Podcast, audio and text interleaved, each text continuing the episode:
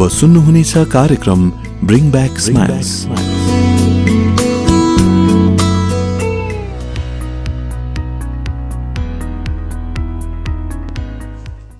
नमस्ते मेरो नाम कृति राई अनि म डिएलआर प्रेरणाको एउटा सदस्य हो।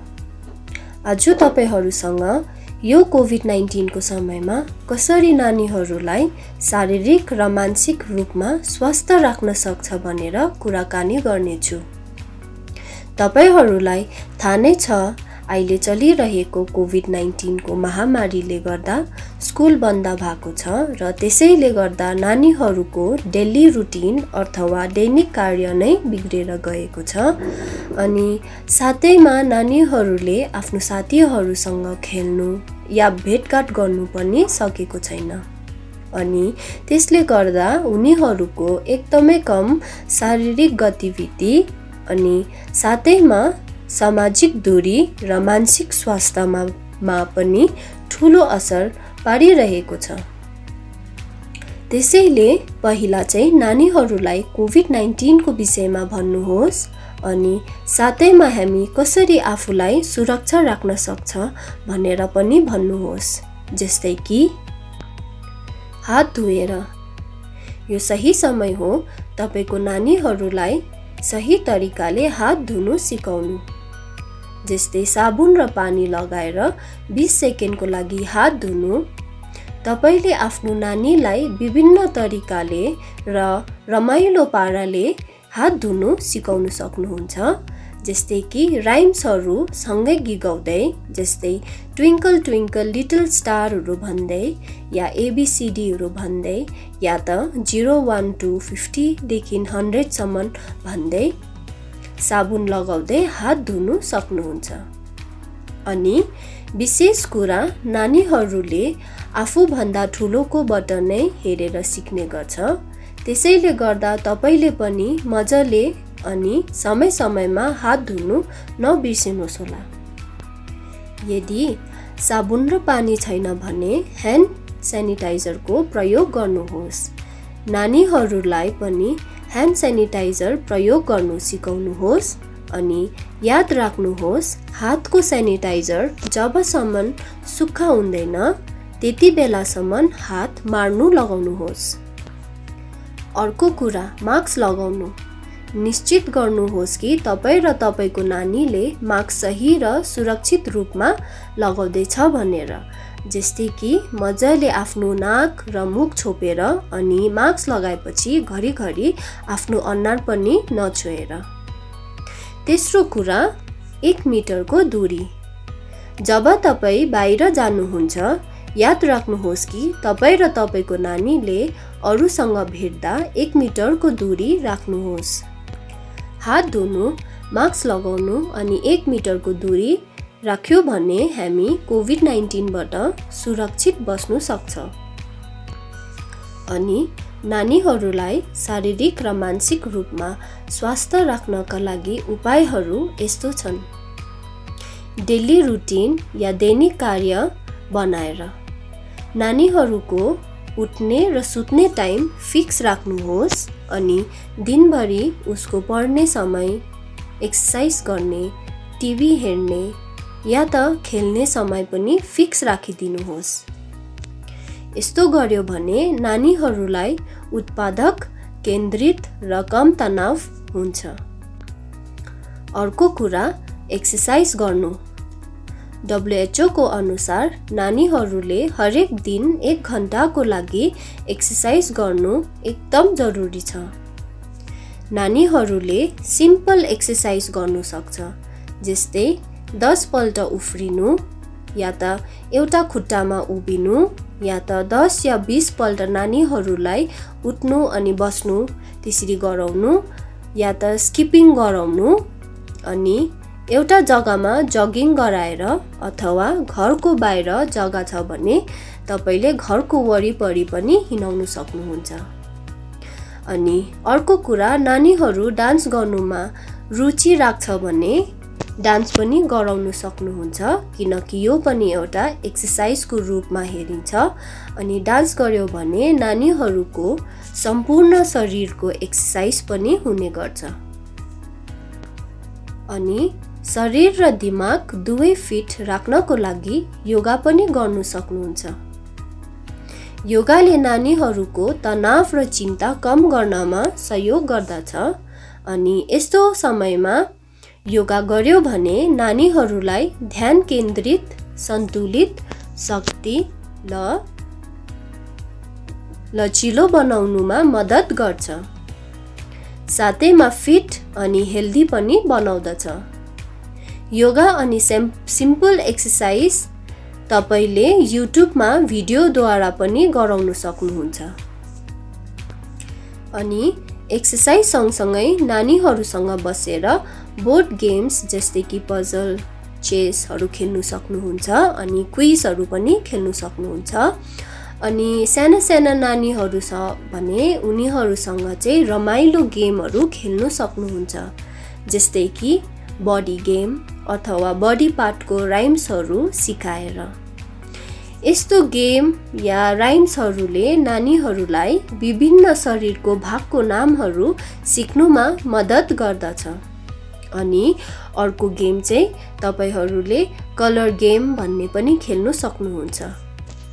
यो गेममा पहिला नानीहरूलाई एउटा कागजमा पाँच या छवटा विभिन्न रङ लगाएर दस या पन्ध्र मिनटको समय दिनुहोस् अनि उनीहरूलाई त्यो कागजमा लागेको रङ मेल खाने चिजहरू घरबाटै खोज्नु भन्नुहोस् अनि त्यसपछि त्यो रङको माथि राख्नु भन्नुहोस् या त तपाईँले रङको नामहरू भन्दै चिज देखाउँदै त्यसरी सिकाउनु सक्नुहुन्छ।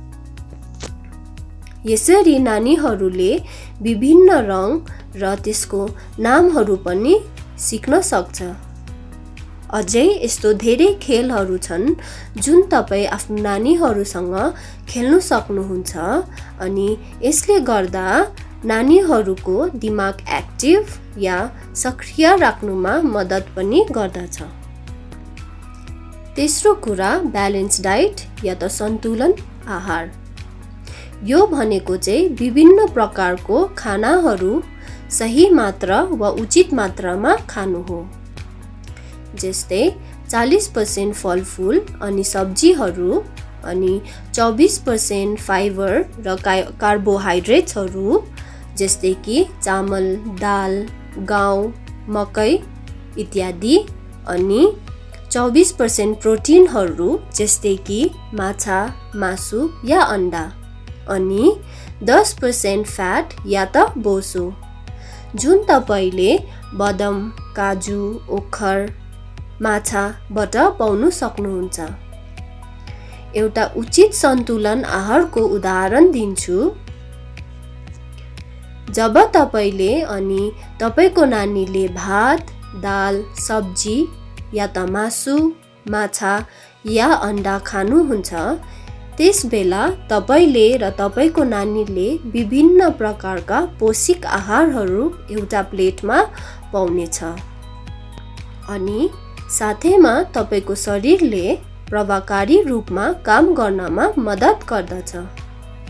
अर्को कुरा हरेक दिन पर्याप्त पानी पिउनुहोस् अनि याद गर्नुहोस् कि नानीहरूले पनि अधिक मात्रामा पानी पिउँदैछ। कि छैन भनेर। साथैमा प्याकेज खाना जस्तै कि कुरकुरे लेस म्यागी अनि वाइवाईहरू यस्तो खानुको सट्टामा नानीहरूलाई फलफुल जस्तै कि केरा आइफल मेवा अङ्गुरहरू दिनु सक्नुहुन्छ। अनि कोक पेप्सी स्प्राइट एप्पी बिकहरूको यस्तो कुराको सट्टामा चाहिँ फलफुल बिट अनि गाजरको जुस घरमा बनाउनु सक्नुहुन्छ अनि नानीलाई दिनु सक्नुहुन्छ। तपाईँले नानीहरूलाई जब स्वास्थ्य सन्तुलन आहार दिनुहुन्छ नानीहरूले भिटामिन मिनरल या खनिज र पोषण पाउनेछ अनि यस्तो समयमा नानीहरूलाई स्वस्थ राख्नुमा पनि मद्दत गर्दछ। चौथो कुरा राम्रो निन्द्रा प्राप्त गर्नु हो। कारण निन्द्रा दिमागको स्वास्थ्यको लागि महत्त्वपूर्ण हो। विशेष गरी नानीहरूको विकासको लागि पनि एकदमै राम्रो हो। यदि नानीहरू राम्रो सुतेन भने उनीहरूलाई मोटापन डिप्रेसन अनि कन्सन्ट्रेसन या त एकाग्रताको अभाव हुन सक्छ। त्यसै कारण सात या नौ घन्टासम्मको निन्द्रा पुर्याउनु धेरै महत्त्वपूर्ण छ अनि उचित निन्द्रा पर्याप्त गर्नको लागि नानीहरूलाई एउटा फिक्स सुत्ने र उठ्ने समय राख्नुहोस् जसले गर्दा नानीहरूले राम्रोसँग निन्द्रा पुर्याउनु सक्छ अनि सुत्नमा केही कठिनाइ पनि हुँदैन। पाँचौँ कुरा नानीहरूको सीमित स्क्रिन समय राख्नुहोस्। नानीको फोन कम्प्युटर खेल्ने अनि टिभी हेर्ने समय कम्ती गर्नुहोस्। यस्तो गर्नुभयो भने नानीहरू मजाले सुत्न सक्छ। पढाइमा ध्यान दिन सक्छ अनि मोटापनको समस्याहरू पनि कम्ती भएर जान्छ। मोबाइल खेल्नु या टिभी हेर्नुमा समय खर्च गर्नुभन्दा नानीहरूलाई घरको साना साना काममा मद्दत माग्नु सक्नुहुन्छ जस्तै कि घर सफाइ गर्नु या त उनीहरूले नयाँ रुचि निर्माण गर्नु पनि सक्छ। जस्तै डान्स गर्नु गीत गाउनु गिटार पियानोहरू सिक्नु खाना पकाउनु गार्डनिङ या त ड्रइङ या त पेन्टहरू पनि गर्नु सक्छ। यसले नानीहरूले रमाइलोसँग नयाँ सिपहरू पनि सिक्ने गर्छ। अर्को कुरा नानीसँग बसेर स्टोरी बुक्सहरू पनि पढ्नु सक्नुहुन्छ। जसले गर्दा नानीहरूलाई पढ्ने बानी पनि हुन्छ। साथैमा उनीहरूको मेमोरीहरू पनि राम्रो बढेर जान्छ अनि सुन्ने अनि स्पष्ट बोल्ने क्षमताहरू पनि राम्रो भएर जान्छ। अन्तमा तपाईँको नानीले के भन्दैछ त्यो सुन्नुहोस् अनि साथैमा सोध्नुहोस् उनीहरू अहिले कस्तो महसुस गर्दैछ भनेर। किनभने अहिले स्कुल बन्द भएको कारणले उनीहरूको साथीहरूलाई भेट्न सकेको छैन अनि त्यसले गर्दा उनीहरू अहिले एक्लो महसुस पनि गर्नु सक्छ। या यस्तो बेलामा उनीहरू आफ्नो पढाइले गर्दा चिन्तित पनि हुनु सक्छ।